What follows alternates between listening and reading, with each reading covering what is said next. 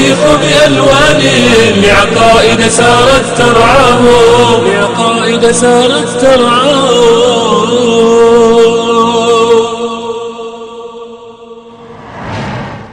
الحمد لله رب العالمين. الرحمن الرحيم. مالك يوم الدين. وصلى الله وسلم وبارك على عبده ورسوله محمد وعلى آله وصحبه أجمعين وعلى سائر أنبيائه المختارين المصطفين. أما بعد أيها الإخوة والأخوات فلا زلنا في هذا اللقاء نتحدث كما في اللقاءات التي قبله عن الخليل خليل الرحمن إبراهيم عليه السلام على منهجنا المعتاد في المقارنة بين منهج الوحي المحفوظ وبين المناهج المحرفة أو مناهج أهل الإلحاد في هذا الشأن. والحادثة التي وعدنا أن نتحدث عنها اليوم حادثة عجيبة غريبة. إنها آية من آيات الله تبارك وتعالى في خلقه. ومع الأسف أن نجد كثيرا من يكتبون عن التاريخ القديم وعن هذا الرجل العظيم لا يأتون على هذه الحادثة ولا يكادون يلقون لها بالا مع ما فيها من العظمة ومع فيها ما فيها من الدلالة الباهرة والبينة القاطعة. ومع ثبوتها لدى كثير من الأمم فضلا عن إثباتها في أصدق المصادر وأوفاها وهو كتاب الله تبارك وتعالى العظيم. إنها حادثة إلقاء الخليل إبراهيم عليه السلام في النار وإنجاء الله تبارك وتعالى له منها على أعين الملأ من الملك ووزرائه وأعوانه وكبرائه وقومه أجمعين. هذا هذه الحادثة الفريدة العجيبة في التاريخ القديم تأتي لتكشف لنا ولكل مطلع في تلك الأحقاب وال وال والحضارات والشعوب وما حدث فيها.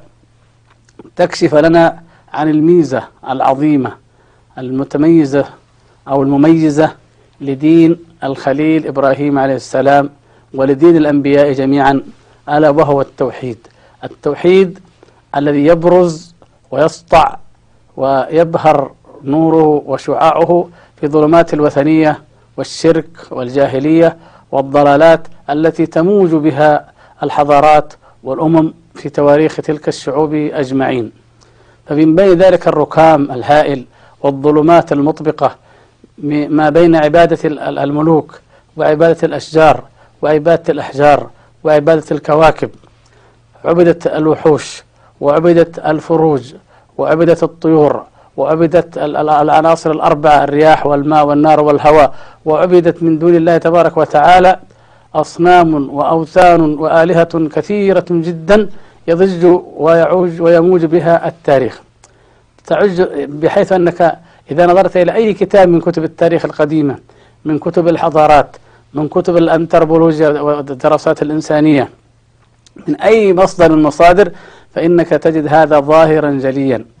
وتعجب غاية العجب وتنظر إلى أي مدى يمكن أن تنتكس الفطرة البشرية والعقل البشري والإنسان الذي كرمه الله تبارك وتعالى بهذا العقل وهذه الفطرة إلى هذه الظلمات وإلى هذه السوءات التي لا تليق على الإطلاق بهذا المقام بمقام الإنسان وما أعطاه الله تبارك وتعالى من مواهب.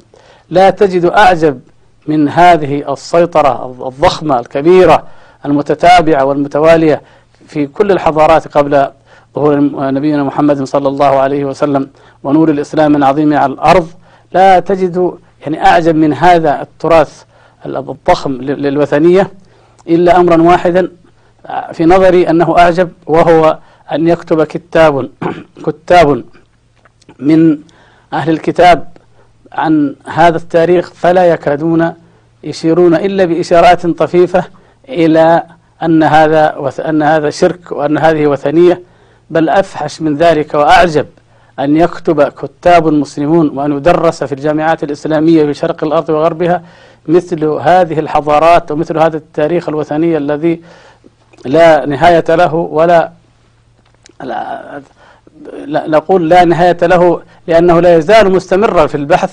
ولا أبعاد له فهو يتشعب في كل واد ومع ذلك لا نكاد نجد إلا القليل ممن خلص فكرهم الإسلامي النقي. من يقول أو يشير ويعقب بأن هذا منافي لشهادة أن لا إله إلا الله ولتوحيد الله وأن هذا انتكاس وارتكاس وضلال. بل مع الأسف نجد من يمجد هذه الوثنيات ومن يمجد هذه الحضارات ومن يمجد أو يبتهج لاكتشاف وثن. أو لاكتشاف صنم أو معرفة إله من الآلهة كما يقولون. ومن يتفلسف في العلاقة بين الآلهة وبين الأصنام وبين الأوثان وأنها كانت علاقة سامية ورفيعة وتكشف عن جوانب إنسانية عالية إلى غير ذلك تعجب غاية العجب من مثل هذا التفكير مع الأسف الشديد أن يقع فيه بنو الإسلام بل حتى من أهل الكتاب. المقصود أيها الإخوة الكرام أن هذه الآية العظيمة البينة الباهرة التي ذكرها الله تبارك وتعالى في كتابه وجعلها آية متوارثة في الأجيال من بعد إبراهيم الخليل أن هذه الدلالة وهذه العظمة التي جعلها الله تبارك وتعالى لها تكفي لأن تقرع قلوب من لا يؤمنون بالله تبارك وتعالى أو من أشركوا معه غيره تكفي لأن يؤمن وأن يتفهم هذه القصة العجيبة كل قلب يتأمل حال هذا الفتى فتى وحيد في أمة تتعاون كلها ضده الملك والحاشية بل إن أباه وأهل بيته يتعاون عليه الجميع يتفرد ويتميز عن هؤلاء جميعا هذا الشاب هذا الفتى بأنه يشهد أن لا إله إلا الله وأنه يكون بهذا الإيمان العظيم العميق الجليل الذي تتفق القصة التي جاءت في المصادر الإسلامية وفي غير الإسلامية تتفق على أنه حتى في أحلك اللحظات عندما جاءه الملك أو الملائكة وأرادوا أن يعينوه ويقول لا أريد العون إلا من الله. وهي يعني عندما تتفق عليها المصادر من ها هنا ومن ها هنا ففي هذه قمة التوحيد التي جاءت وجعلت الخليل إبراهيم عليه السلام يستحق حقا أن يكون خليل الرحمن وأن يتم الكلمات التي أمره الله تبارك وتعالى بإتمامهن وبالوفاء بهن فيستحق بذلك أن يكون إماما للناس. فلما أتمهن كما ذكر الله تبارك وتعالى فأتمهن قال إني جاعلك للناس إماما. فاستحق الإمامة بمثل هذه المقامات العالية في الإيمان وفي الثبات ولم ينظر إلى كونه غريبا وحيدا على هذه العقيدة والأرض من حوله والأقرباء والمجتمع كله على غير ذلك. وفي هذا عبرة وعظة طويلة تستحق منا الوقفات الطويلة لكن يكفينا الآن هذه الإمامة العجلة بين يدي الحديث عن المنهج المقارن في في إيراد وفي رواية هذه القصة وهذه الحادثة العجيبة والآية البينة الباهرة. الشيء الملاحظ أيها الإخوة والأخوات أن سفر التكوين الموجود من التوراة حاليا بترجمتيه وبأنواعه لم يتعرض لهذه الحادثة. وهنا فعلا يعني يثار السؤال الدائم يعني لما يغفل مثل هذا؟ أن, إن, إن تفسير ذلك ممكن على ضوء ما قررناه وما نعلمه من الحلقات الماضية وهو أن الذين كتبوا هذا السفر ولا سيما في العصور المتأخرة كان يهمهم أمر واحد وقضية واحدة هي قضية الوعد لبني إسرائيل بالأرض وحكر أو احتكار وراثة هذه الأرض ووراثة أن أنها أن الشعب هم شعب الله المختار فقط في هذه الفئة من ذرية إبراهيم عليه السلام وهم بنو إسرائيل. هذه القضية التي كانت مسيطرة على أذهانهم فلما جمعوا التوراة أيام عزرا ومن قبل ذلك من بعده تعمدوا أن يحذفوها أو لم يذكروها أو لم يهتموا بها المهم الذي حصل الذي نحن نراه أمامنا الآن هو أنه لا يوجد التوراة الموجودة حاليا المتداولة ما يتحدث أو ما يشير إلى هذه الواقعة هل ذلك لأن هذه الآية غريبة في ذاتها كما يظن البعض؟ يعني لو أن ذلك لأن آية غريبة أو لم تصدقها عقولهم أو لم تتواتر لديهم رب ربما يقال ذلك. الحقيقة أن ذلك ليس بغريب فإنه في موجود من الأسفار المحفوظة والموجودة في التوراة الحالية في العهد القديم. في آه، سفر دانيال حادثة مشابهة مماثلة ليست لنبي من الأنبياء وإنما لثلاثة من الشباب المؤمنين بالله تبارك وتعالى في أيام نبوخذ نصر أو بخت نصر رفضوا أن يعبدوا إلا الله عز وجل ورفضوا أن يتقربوا للملك. ففي سفر دانيال أن هؤلاء الثلاثة جاء بهم الملك وأوقد نارا وألقاهم فيها فجعلها الله تعالى عليهم بردا وسلاما فعجب الملك وذهل من ذلك وقال مبارك الله مبارك رب هؤلاء الذين أنجاهم من النار. وكان هذا كأنه علامة إيمان لبخت نصر بعد أن رأى هذه الحادثة العجيبة.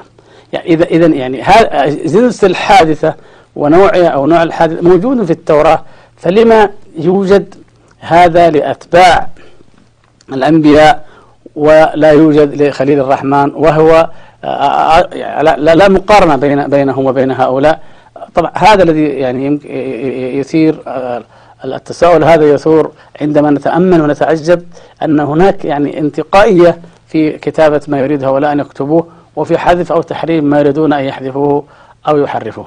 على أن المصادر الأخرى غير الموجودة المعروفة الآن وهي المصادر الشروح التي يمكن أن نعتبرها شروح ومنها المدراش أو المدرسة أو الشروح التي تضعها الأحبار والرهبان على التوراة وعلى الكتاب المقدس نجد الحادثة ونجد القصة مذكورة فيها.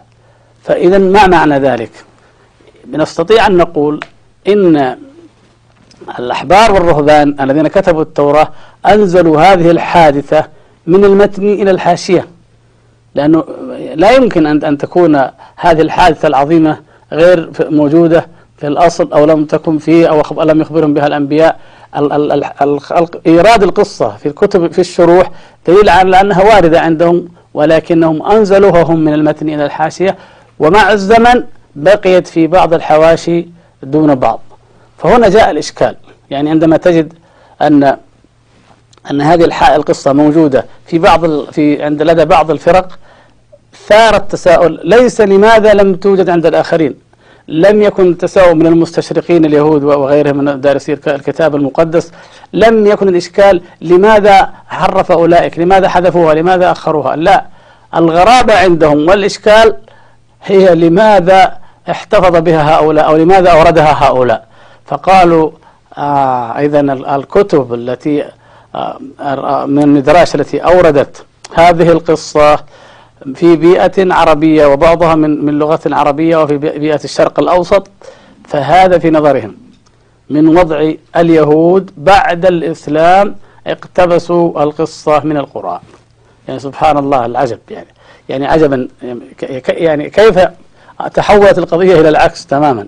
مع أنه لا يضر اليهود ولا غير من يأخذ شيئا من القرآن ومن يعترف بحقيته لكن هم لكي يقولوا لبني إسرائيل إن هذا لا أصل له وأن ما الأصل في التوراة هو الصحيح.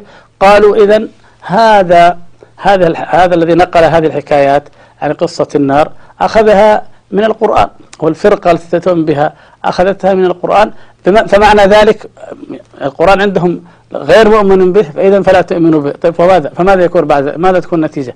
هل في هذا نتيجة؟ يرتفع بها مقام الخليل عليه السلام أو يرتفع بها مقام التوحيد أو النبوة أو الألوهية. يعني لماذا تنفى؟ يعني لماذا تنفى هذه الحادثة؟ أو لماذا يحرص هؤلاء على أن أن يؤولوها وأن يحرفوها؟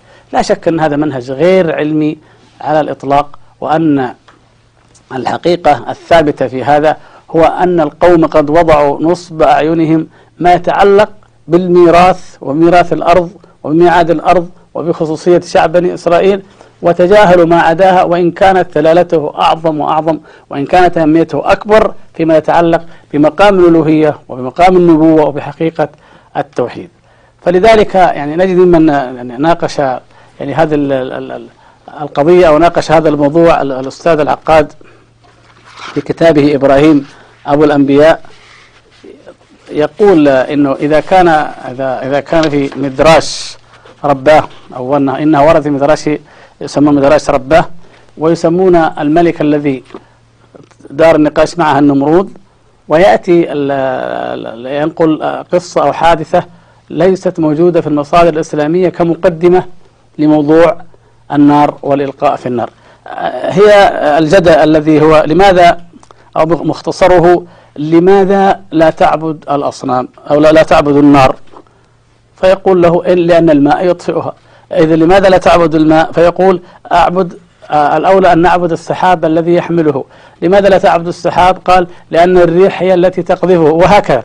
هذا لا, لا, لا مصدر له من القرآن ولا من السنة. يعني بمعنى أنه لو وجد في مصادرنا نحن الإسلامية لقلنا هذا من الإسرائيليات. هذا أول مقدمة تدل على أن القضية موجودة لديهم وليست منقولة عنا ثم بعد ذلك يتكلم أنه أو ينقل العقاد كيف أن الملك تشاور هو وقومه واتفقوا على إحراقه وإلقائه في النار من منجنيق بعيد مخافة من من ألسنة اللهب من ألسنة النار البعيدة. وضرع الملائكة إلى الله أن ينجيه فأذن لهم سبحان الله.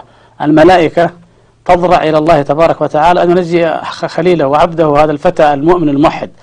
فأذن لهم أن يعملوا لنجاته ما يستطيعون. ولكنه أبى أن يعتمد في نجاته على أحد غير الله. الخليل عليه السلام أبى أن يعتمد.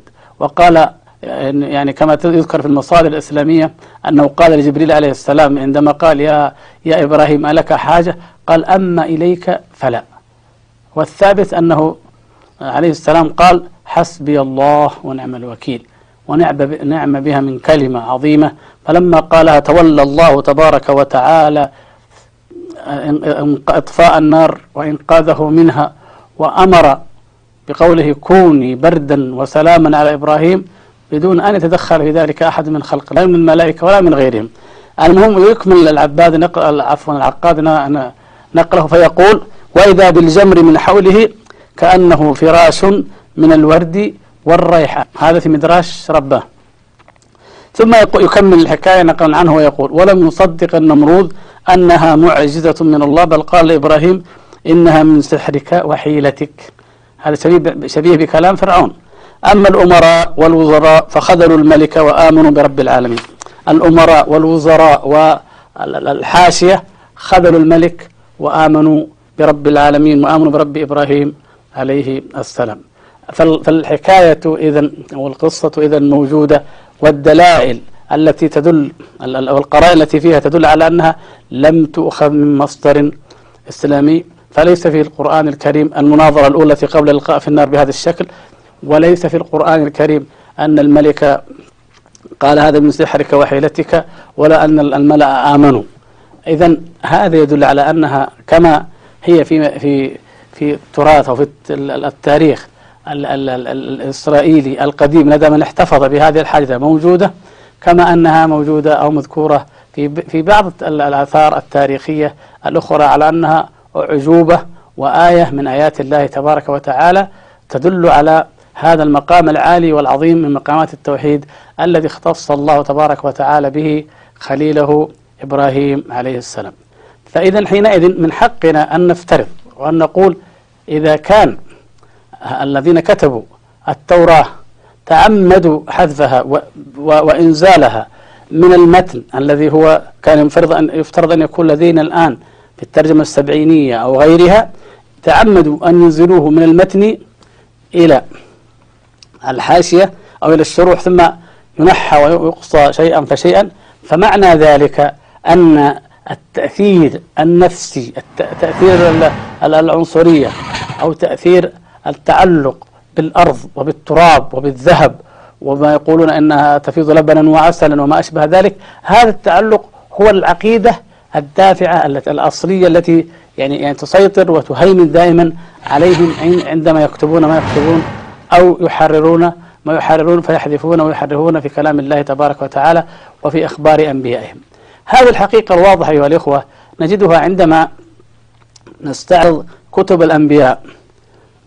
من حزقيال مثلا الأشعياء يعني أرميا وغيرهم إلى آخر الأنبياء البضع والعشرين سفرا كثير منها منسوبة إلى الأنبياء. نجد هذه الظاهرة أن كل نبي ينعى على قومه ويصرخ في وجيههم قائلا لقد عبدتم المنحوتات لقد عبدتم المسكوكات لقد انتكستم في عبادتكم لغير الله تبارك وتعالى. ولكن هذا يمضي بلا فائدة فيه. إن, إن, إن قال إن الله أمرنا نبلغكم كما في بعضها وإن هو أنكر عليهم فالكلام يمضي والانحراف يستمر وتتراكم حتى أنهم كما رأينا نسبوا إلى الأنبياء الكرام كما حدث في نسبة صناعة العجل الذهبي الرب المزعوم إلى هارون عليه السلام نفسه أو أن ينسبوا ذلك أيضا إلى كما حدث لسليمان عليه السلام أن الآلهة عبدت في بيته. وأن آه، نساءه من الأجنبيات من الأمميات من الأقوام الوثنية جعلوه يرضى بهذه العبادة الوثنية في بيته. فإذا هذا الانحراف الكبير لا يلقي يعني هذه الحادثة عندما نتأملها أن لا تلقي ظلال الشك على قصة الخليل وحده وإنما على كثير مما في التوراة مما لا يقبل التعليل أو التعليق أو أو أو التأمل العقلي والتاريخي الصحيح العلمي الموضوعي المتجرد يرفض هذا الحصر وهذا الحكر وهذه القومية أو هذه العنصرية ولا يجد حل لكثير من الثغرات الموجودة في هذه في هذا الكتاب أو في قضاياه التاريخية التي يعرضها.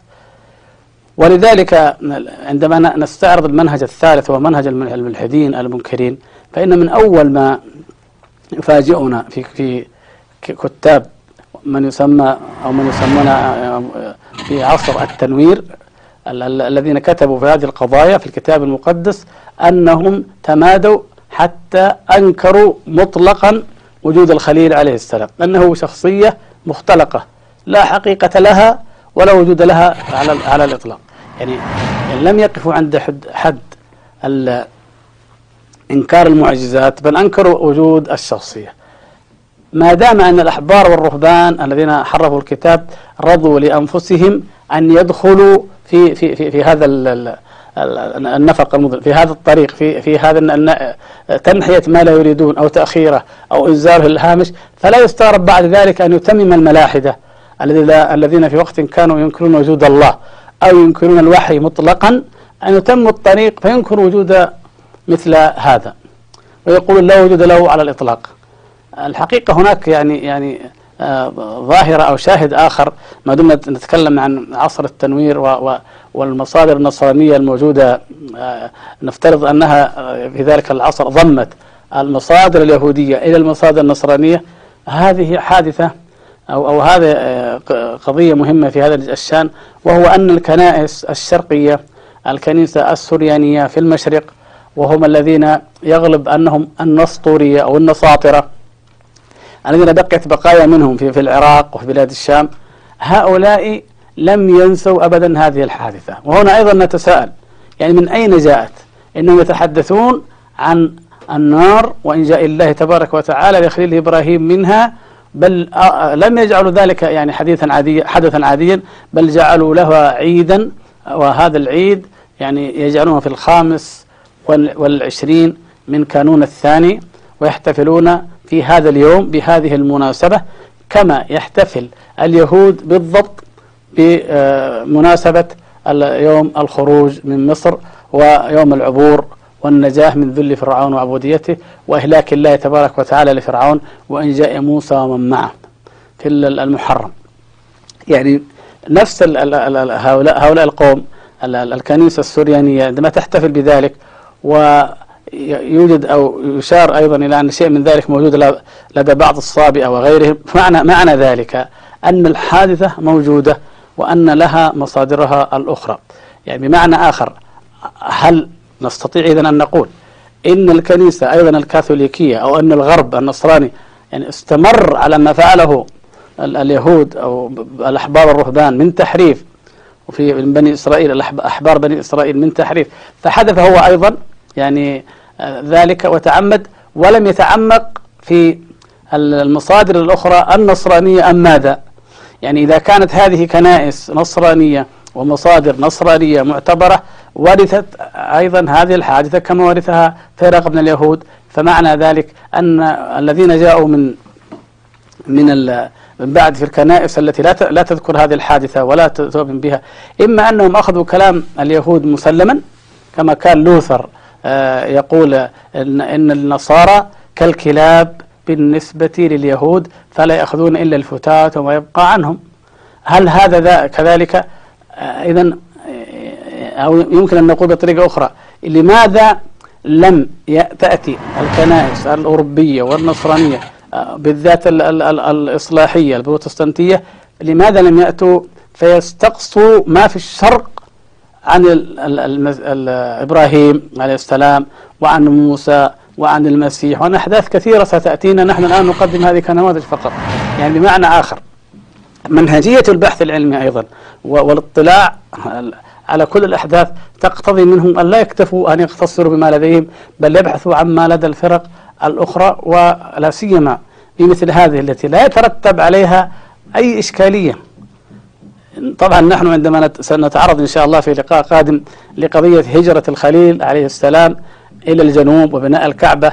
نقول فيها لديهم فيها إشكالية وهي أنهم يريدون أن يطمسوا أن يمحوا أي شيء يشير إلى العرب لكن هذه إثبات هذه الحادثة لا إشكالية فيها من هذا الشأن لأنها تتعلق بذات الخليل وتزيد يعني عظمته عظمة وتزيد شخصيته عند المؤمنين به من أكثر شعوب الأرض اليوم تزيدها يعني تعلقا وتأثيرا بهذا الرجل العظيم.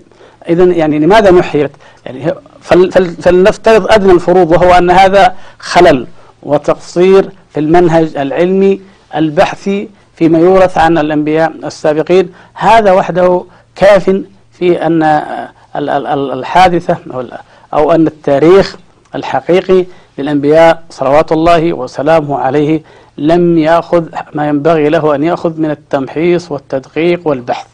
وهنا أيضا نعود فنقول تبرز عظمة الإسلام والقرآن وأن نبي الإسلام صلوات الله وسلامه عليه جاء بهذا الوحي من عند الله تبارك وتعالى. وإلا فما الذي أدرى هذا النبي العربي الأمي في البيئة الأمية في هذه الأماكن النائية من العالم عن الحضارات في ذلك الوقت.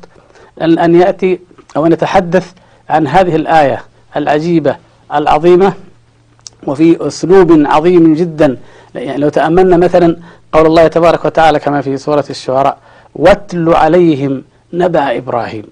لا يعني يعني من أول ما تفتتح القصة ليست من من من صنع النبي صلى الله عليه وسلم. ولا من أحد كتاب سيرته في الذين كتبوا عنه. إنها يعني خطاب من رب العالمين تبارك وتعالى. رب هذا الكون كله والوجود كله والأمم جميعها المؤمن منها والكافر يخاطب الذي نقل إلينا هذا الخطاب وهو الرسول الخاتم المصطفى صلوات الله وسلامه عليه يقول واتل عليهم نبأ إبراهيم. يعني هذا وحي من عند الله تبارك وتعالى. لا علاقة له بأن يضع يعني يفترض البشر شيئا من ذلك. يعني يعني لو أن النبي صلى الله عليه وسلم كما يزعم أهل الكتاب وكما يدعون هناك نماذج حقيقة مؤذية ومقززة من المزاعم الكاذبة التي يدعون أنه أخذها إما عن بعض النصارى في في ورقة بن نوفل مثلا أو غيره أنه كان يأخذ ذلك ويتلقى عنه أو إنما يعلمه بشر كما ذكر الله تبارك وتعالى. لو أن يعني هذا هو هذا هو كما يزعمون كذلك فلما لما يفترض لما يفتعل هذه القصة ولما يأتي بها؟ الواقع يعني واقع الحكاية من, من كتاب الله تبارك وتعالى ذاته تنفي ذلك نفيا مطلقا. الله هو الذي قال واتل عليهم نبأ إبراهيم ثم جاء بأمر ونبأ لا يعلمه صلوات الله وسلامه عليه ولا كان يدري ما الكتاب. وما القرآن؟